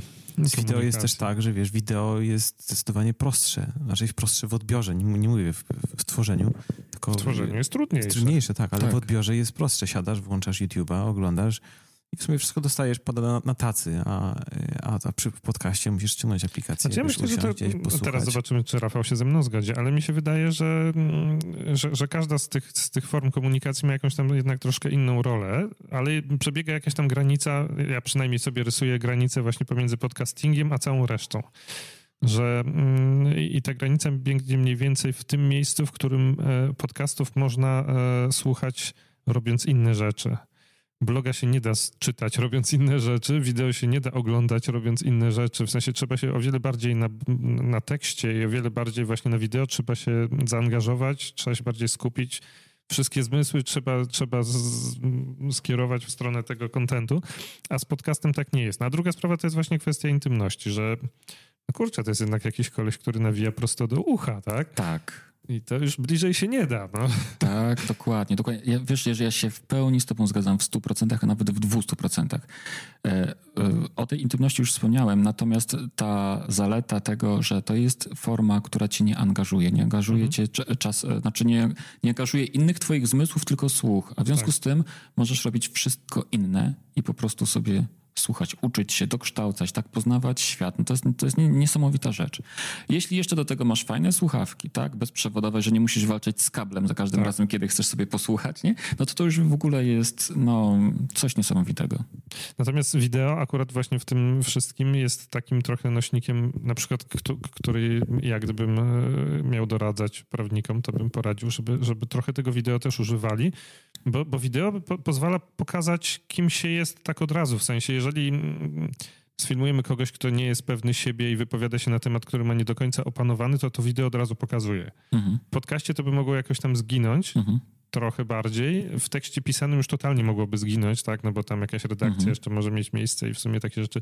A wideo pokazuje na tacy tak naprawdę, czy jesteśmy, kim jesteśmy, jak, jaki mamy trochę charakter. No nie może być za długie, bo wtedy mm, się angażuje właśnie słuchacza na za długo i to jest słabe. Natomiast za pomocą wideo można szybciutko pokazać, kim Tak. się jest. No. Tak, absolutnie tak. Ja myślę, że tutaj właśnie przychodzą z pomocą trochę media społecznościowe, nie? bo Mhm. też, żeby pokazać to, kim się jest, to można wykorzystać do tego Instagram. Świetnie się nadaje. tak. E, Natomiast ja prowadząc swojego bloga podatkowego, tego podwójneopodatkowanie.pl, założyłem jeszcze kiedyś telewizję podatkową. Nie? A, Wow. pamiętam, było coś takiego. Było, jak, było. Jak Ja robiłem sobie research, tak, to tak, tak. I tak. ja ten pomysł za zarzuciłem, ale słuchajcie, z prostego powodu, tak? Bo tu właśnie tak jak powiedziałeś, widać wszystko na tacy. Nie? tak. I niestety to, co było widać na tacy, w moim przekonaniu nie było spójne z Okej. tym, co było widać e, po tekście e, w samym blogu, tak? Mhm. Tekst o podatku, podatkowy tekst byłem w stanie stworzyć, no w, chyba w miarę dobry, nie? Ale, na, ale jak już musiałem opowiadać o podatkach, to to już była kompletna masakra. I to mi sprawiało niemalże ból. Mhm. I, i, i, za, I to był też taki, taki dla mnie taka, taka, mm, e, taki przyczynek do tego, żeby jednak podjąć, podjąć tę decyzję, żeby dać sobie spokój w życiu z podatkami, bo jak, skoro ja nie jestem w stanie się wyrażać w sposób jasny, czytelny, nie zacinając się, nie jąkając się, no to co ze mnie za, za podatkowiec, tak? To, to, to mm, odpuściłem sobie. E, e, wideo i w ogóle podatki i właśnie z tym wideo trzeba uważać, nie? bo to wszystko widać na tacy. Ja zawsze Tak. mówię tak, jeśli, jeśli możesz mówić o swoim temacie, na którym się znasz, tak jak to robił na przykład Mikołaj Lech, w porze, Mhm. jedź, tak? To jest forma, która być może jest dla ciebie odpowiednia. Ale jeśli to jest dla ciebie trudne i skomplikowane, za żadne skarby tego nie rób, bo po prostu zepsujesz sobie wszystko. Tak. Mikołaj sobie świetnie radzi, jeśli chodzi o wideo. On, on jest, chyba mam wrażenie, że jest multi... Yy, Multimedialny Mikołaj. Tak, multimedialny Mikołaj, bo przecież on ma wideo, ma podcast, ma swojego bloga, sobie radzi według mnie świetnie. No, Mikołaj jest przede wszystkim pasjonatem tej swojej dziedziny, więc to po prostu widać, nie? To język ciała, mowa gestów, to wszystko tam widać u, Tak. u niego w tych, w, tych, w tych nagraniach. Dodatkowo Mikołaj ma łatwość też mówienia, gdyż on y, uczestniczył w tym takim klubie Toastmasters, nie? gdzie oni tam uczą się y, wyrażania swoich myśli w ten sposób. No, to, to tak, tak. Do Mikołaja też przyjeżdża cała ekipa filmowa, więc to nie jest tak, że Mikołaj sobie stawia e, iPhone'a tak, na statywie i coś mówi, tylko że jest kamerzysta, jest dźwiękowiec, jest e, ktoś od światła, tak, i oni nagrywają kilka odcinków e, pod rząd, więc, więc tak to się u niego odbywa. Okej, okej. Powiedz mi, jeszcze chciałem wrócić na, jeszcze chciałem wrócić do, mm, do blogów i mam taką obserwację, że od jakiegoś czasu, nie wiem czy się ze mną zgodzicie czy nie, ale od jakiegoś czasu ja zauważam, że liczba komentarzy na, pod artykułami tak sukcesywnie spada. Tak. Był taki czas, kiedy rzeczywiście pod artykułami to też widzę, w- widzę po swoim blogu, gdzie patrzyłem sobie w historię, patrzyłem na artykuły, gdzie tam były naście komentarzy i można było sobie porozmawiać z ludźmi. Yy, Tak teraz ta interakcja jest, jest mniejsza. Czy wiesz, Rafale, z czego to wynika? Dla- Dlaczego tak się dzieje? E, Pod jednym z artykułów w, w blogu Karola Sienkiewicza pod tytułem Dochodzenie wierzytelności jest ponad 600 komentarzy. Wyobrażasz sobie? To e, powiem szczerze, że w całej blogosferze prawniczej amerykańskiej chyba w ogóle nie ma 600 komentarzy niż Jeśli jest wiesz, pod w tym ogóle jednym pod jakimkolwiek artykułem. blogiem w Polsce jest 600 komentarzy. E, Może jakiś, nie, natomiast zdarza się. kominek albo... Zdarza się. Nie, no, kominka z- na pewno. Zdarza się, tak. Natomiast, natomiast wynika to po prostu z tego, że kiedyś nie było mediów społecznościowych, albo one były, tylko nie były tak Okej, popularne. mhm. I te, te społeczności po prostu się rozproszyły teraz, nie? I teraz jest tak, że jeżeli pro, promujesz swój post na fejsie, na Facebooku, tak, to ludzie przyjdą z Facebooka, przeczytają twój post, ale skomentują go na Facebooku, Tak, tak, tak. no. a nie w blogu. To szkoda, że nie w blogu. nie? No, bardzo szkoda. No, bardzo. ale le, le, warto zachęcać ludzi do tego, żeby komentowali w blogu, bo wtedy blog się lepiej pozycjonuje. Blog, te komentarze też w blogu wpływają na podejmowanie decyzji przez klientów, Tak. nie? Y, y, y, klientów autora.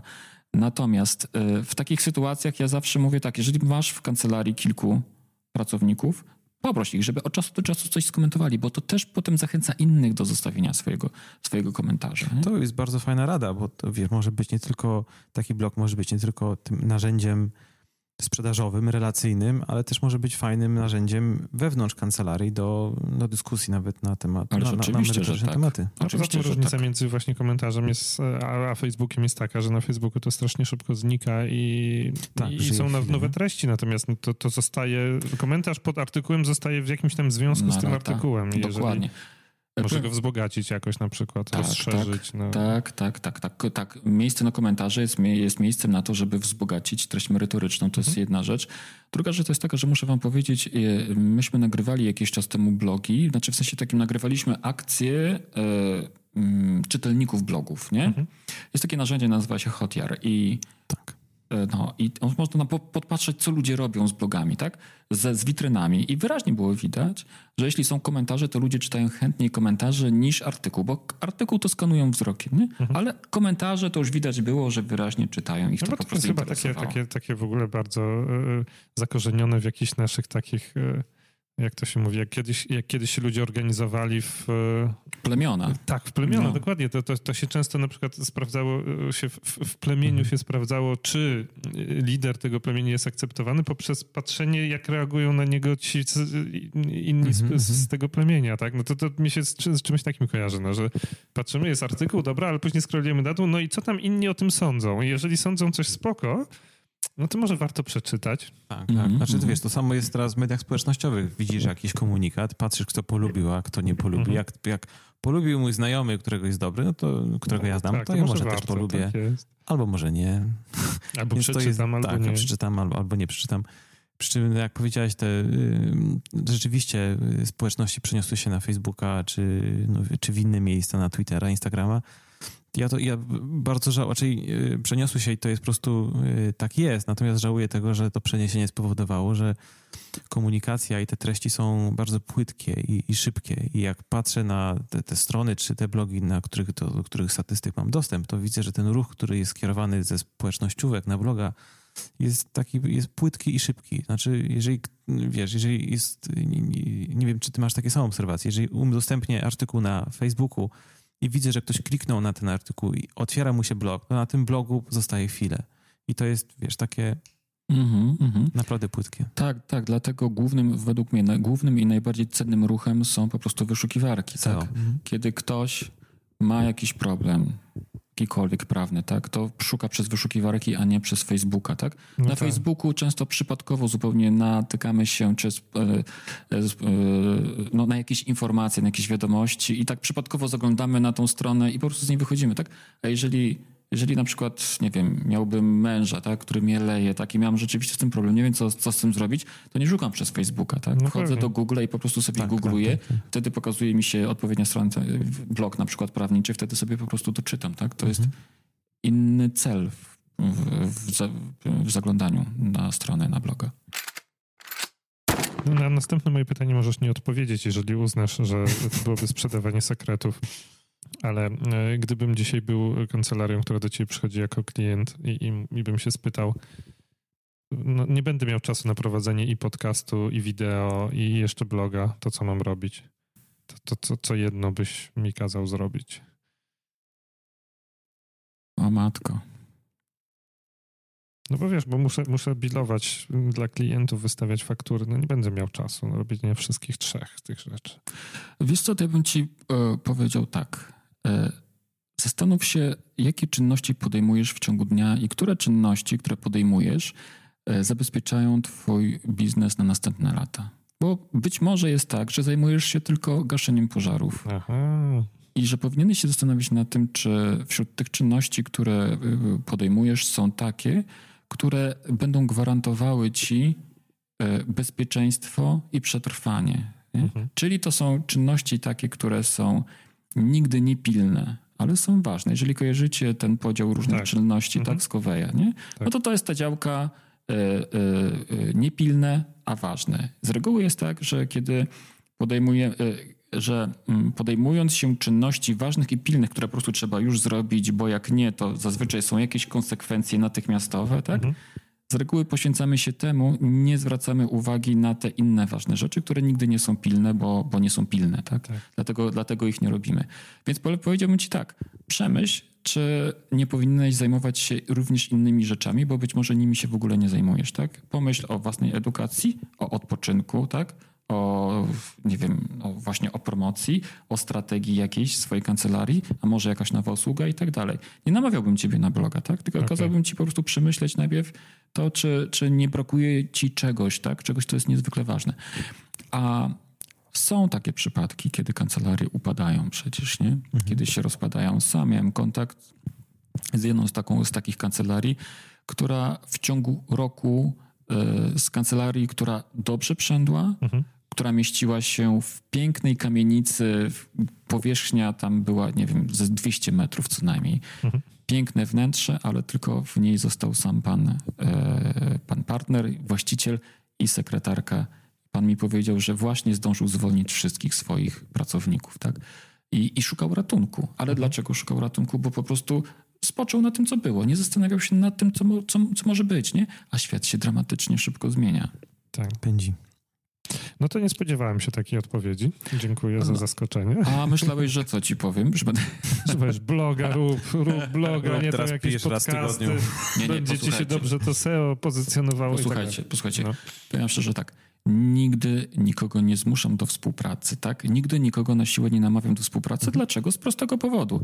Bo zależy mi na długotrwałym kontakcie i na, długotrwa, na długotrwałej współpracy, a ona, powinna, a ona będzie miała miejsce dopiero wówczas, jeżeli ta osoba, z którą współpracujemy, jeżeli ona będzie wiedziała, że będzie zrozumie, że to, co robi, to ma sens, tak? I to ją do czegoś tam prowadzi, tak? Więc ona więc musi najpierw to wiedzieć, musi najpierw to, to zrozumieć i wtedy ta współpraca nam się układa. Jeżeli kogoś bym wepchnął w bloga tylko po to, żeby zebrać od niego pieniądze, tak? No to bardzo często byśmy się rozstali, rozstawali. Mało tego, jeszcze ten ktoś by mi, czy Weblexowi by yy, yy, obniżał wartość, nie wiem, mówiłby o Weblexie źle. No czarny tak, PR. no Tak, a jednak, jednak operujemy w, wa- w bardzo wąskiej branży nie? i tutaj się wieści bardzo szybko rozchodzą, tak? Ale zwyczajnie, jeżeli ja chcę coś w życiu zrobić, tak, to chcę zrobić coś fajnego, tak? A w związku z tym jakby długo, mam perspektywę długocelową, wieloletnią, a nie tylko na najbliższe parę miesięcy. A powiedz mi, to jeszcze drugi scenariusz obok tego, o którym powiedział Jerzy. Przychodzi do ciebie też kancelaria i, i prawnik sugeruje, czy no ktokolwiek, kto przychodzi do ciebie, mówi, że mamy budżet na bloga, mamy budżet na promocję, mamy fajne tematy, które chcielibyśmy opisywać, ale nie ma kto pisać. I my byśmy zatrudnili dziennikarza, redaktora, studenta, kogo, kogo, kogoś, kogokolwiek, kto będzie cały czas pisał za nas, będzie takim ghostwriterem. I jaka jest, w związku z tym, jaka jest twoja jaka byłaby twoja rada dla, dla, takiego, dla takiej kancelarii? Wiesz co? y, Uważam, że to jest bez sensu zupełnie podejście. Tak? Dlatego, że y, taki ghostwriter nigdy nie napisze tak dobrego tekstu, jak mógłby napisać to prawnik. I nie chodzi mi o meritum.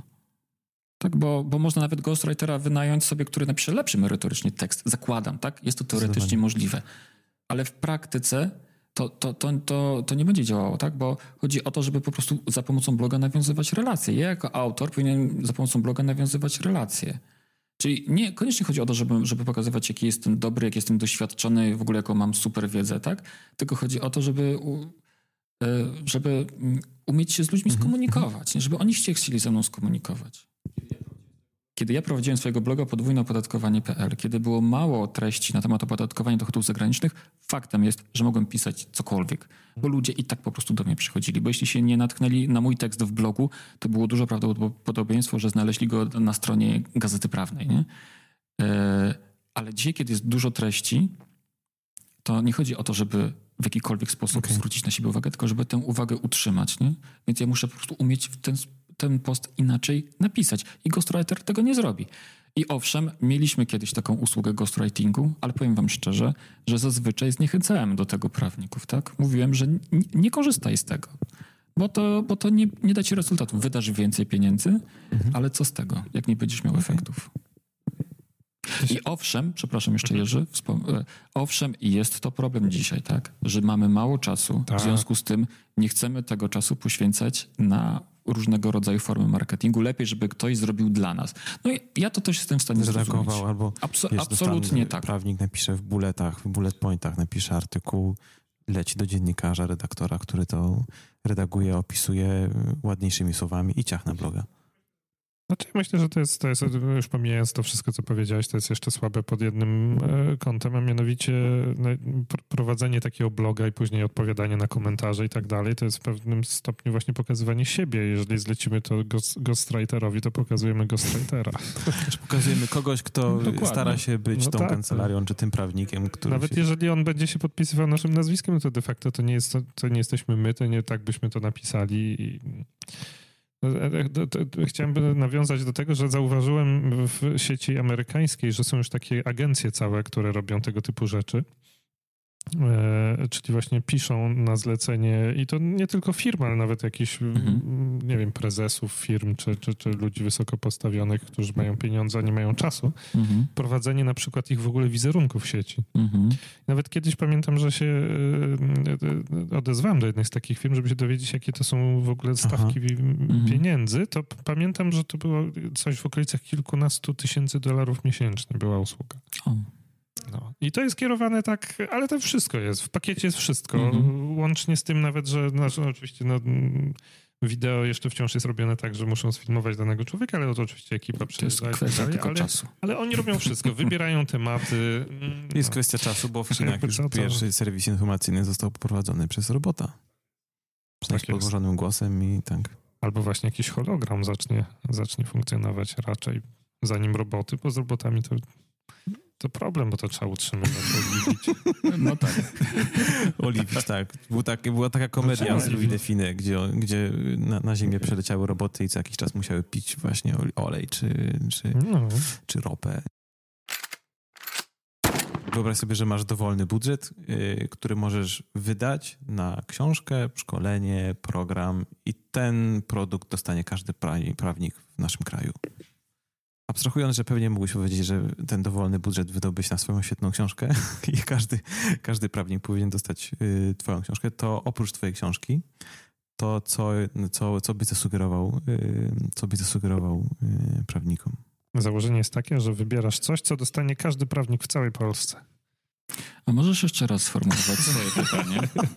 Wyobraź sobie, że masz dowolny budżet. Ja że ja mam pieniądze, tak? Tak, masz dowolny... Nie to, że mój klient ma pieniądze, nie, nie, tak ma dowolny. Tylko... Ty masz pieniądze na twoim koncie, jest, wiesz, niesamowita grupa pieniędzy i, i postanawiasz część tych pieniędzy albo wszystkie wydać na prawników, fundując im książkę albo kurs, albo szkolenie, albo tak, rozwój jakichś umiejętności. Co by to było? Rozumiem. To byłaby książka. No to podziel się, jaka książka? E, nie wiem, czy znacie taką książkę pod tytułem Kiedy ryby latają. Nie. Nie znacie. E, wybaczcie, nie pamiętam autora, ale wystarczy wpisać Kiedy ryby latają, wyszukiwarkę i po prostu od razu wychodzi wszystko. Mm -hmm. Autorem jest Japończyk. To jest taki pan, który w Seattle prowadzi stoisko rybne. Okay. I kiedyś on strasznie cierpiał z tego powodu, że pracownicy go okradali, że go oszukiwali, że przychodzili naćpani do roboty, albo że w ogóle porzucali swoją pracę i tak mhm. dalej. I on miał tego wszystkiego dość. A wiecie, stoisko rybne to nie jest y, biznes taki, że przyjdziesz o godzinie 10, otworzysz sklep z ciuchami nie? I, i zapraszasz no tak. ludzi do siebie. Tak, tylko trzeba wstać o godzinie trzeciej, nie? jechać na jaką, jakiś tam targ, y, zabrać ryby i te różne, różne tam owoce morza, tak? Przy, przywieźć je, ułożyć w odpowiedni sposób, E, jeszcze obkładając to wszystko strasznie zimnym lodem, więc jest strasznie zimno, mokro, wilgotno i tak dalej, nie? Tak, żeby na godzinę siódmą było wszystko gotowe, tak? Mhm. A potem to wszystko trzeba posprzątać, nie możesz tego zostawić, nie? Więc po ciężkim dniu pracy tak. o godzinie 20 musisz to wszystko zacząć sprzątać i czyścić, tak? I potem masz od trzeciej znowu. Diabelnie trudny, tru, tru, trudny, trudna działalność gospodarcza. Natomiast i, i, y, on miał straszne z tym problemy oczywiście i już chciał to wszystko rzucić, ale pomyślał sobie, że może dokona jakiejś zmiany. I pomógł mu pewien pan, y, też nie pamiętam imienia w tej chwili tego pana, i on powiedział tak: Ja będę dla ciebie za darmo pracował, doradzę ci za darmo. Nie? Ale pozwól mi sobie pomóc. Mhm. Jeśli to wszystko wyjdzie, wtedy mi zapłacisz, nie? Nie mhm. się ten Japończyk się zgodził.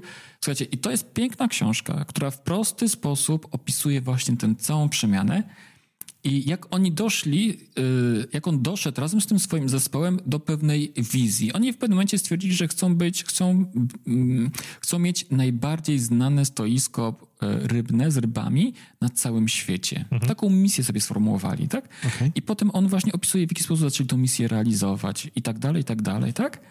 No i w pewnym sensie topią swego, można powiedzieć, bo po pierwsze ma stabilną sytuację, jeśli chodzi o przedsiębiorstwo. Jest, wtedy był znerwicowany, teraz jest człowiekiem szczęśliwym, spokojnym, y, mającym świadomość tego, że to jest bezpieczne, to co on robi, co, czego się podejmuje, że ma przed sobą jakąś przyszłość. Okej. Mało tego. E, pracownicy to jest zupełnie inna grupa ludzi, którzy chcą przyjść, chcą przyjść do pracy, chcą rozmawiać z klientami i tak dalej. W związku z tym tutaj pod względem pracowniczym wszystko jest ok. E, przyjeżdżają do niego menadżerowie z największych korporacji, żeby się uczyć podejścia do pracowników, podejścia do klientów. Nie? I to jest tylko drobne stoisko w Seattle z rybami. Nic szczególnego, tak? Czy od momentu przemiany niewiele, nie, nie zmieniła się ani lokalizacja, ani... Nic, nic, nie, tylko zmieniło Okej. się, zmieniła się mentalność tak naprawdę. Nie? I to jest ta książka, którą uważam, że każdy powinien przeczytać, nie tylko prawnik, ale każdy przedsiębiorca. Uprzedzę, pytanie niestety jest niedostępna. Świetnie. Dlaczego? Nie Na wiem Amazonie czemu. nigdzie nie ma? Nie wiem. E, sp- można spróbować. Można spróbować w wersji polskiej, jest nigdzie niedostępna. Czasem może ktoś sprzedaje jakiś stary egzemplarz gdzieś na Allegro czy coś. Ja, wycho- ja wyhaczyłem, słuchajcie, przypadkiem zupełnie wyhaczyłem tę książkę na wyprzedaży e, na dworcu Śródmieście tutaj w Warszawie. W antykwariacie. Okej. No dobra. Super, super propozycja, mm, otwierająca głowy. Jeszcze raz tytuł. Yy, Kiedy, Kiedy ryby latają? ryby latają? Kiedy ryby latają? A dlaczego taki tytuł? Ponieważ oni, jak sobie klient wybierze rybkę, tak, bo wiesz, obsługa nie odbywa się, sprzedaż nie odbywa się z zalady, tylko sprzedawca jest przy tobie, tak jak w Apple masz, nie w Apple Store, nie? że sprzedawca z sobą chodzi i tak dalej. Kiedy sobie wybierzesz rybkę, on tą rybkę bierze, tak, i pst, rzuca ją do zaladę, tam już stoi kasjer, ją waży, mierzy i tak. I więc, więc jest ten taki element tego łapa, tego latania tych ryb, nie, że kiedy ryby latają właśnie, to się stąd bierze. E, To jest też pomysł na biznes, słuchajcie. Jest wiele, jest wiele świetnych pozycji, które po prostu są zapomniane, a które warto by było przywrócić z powrotem. Wznowić. Wznowić druk. To jest jedna z takich książek. Dziękuję wam bardzo. A to jeszcze jakby ciebie nasi słuchacze chcieli gdzieś znaleźć, to podaj do siebie namiary internetowe. Wiesz co, wystarczy wpisać w wyszukiwarkę Rafał Chmielewski i wszystko wyskoczy, tak? Dodatkowo prowadzę tak, blog a Pamiętnik Adwokata. W związku z tym, że moja książka Pamiętnik Adwokata e, się ukazała, to też prowadzę taki blog, który na początku promował tę książkę, a teraz jest takim podstawowym moim blogiem. Dodatkowo prowadzę też podcast w drodze do kancelarii. Jeszcze prowadzę jeden podcast, ale to jest podcast zamknięty tylko wyłącznie dla naszych prawników z, nas, z naszej grupy. Mhm.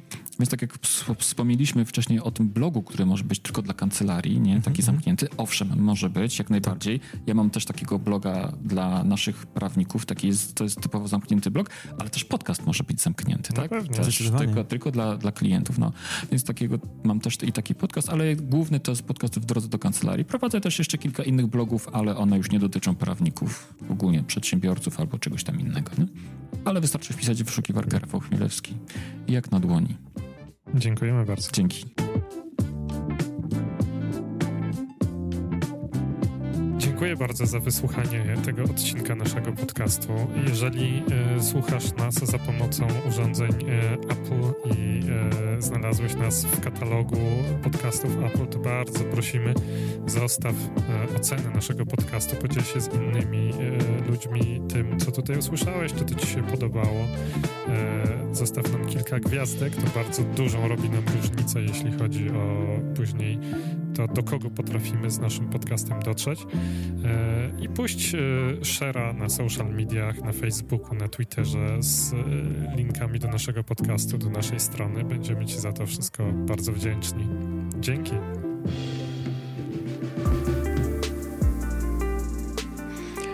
To już koniec tego odcinka podcastu w drodze do kancelarii. Cieszę się, że ten czas spędziłeś, spędziłaś razem ze mną. Mam nadzieję, że to był czas spędzony owocnie i jestem pewien, że przyniesie Ci wkrótce wyraźne korzyści. Oczywiście, jak zawsze, mam do Ciebie gorącą prośbę, abyś polecił czy poleciła podcast w drodze do kancelarii tym, których lubisz i którym życzysz szczęścia i powodzenia. Niech inspirujące historie mkną świat i zmieniają go na lepsze. Do usłyszenia w kolejnym odcinku podcastu w drodze do kancelarii mówił Rafał Chmielewski, autor pamiętnika adwokata oraz szef w grupie Weblex wspierającej prawników i kancelarie prawne w zdobywaniu wielkiego i wspaniałego świata.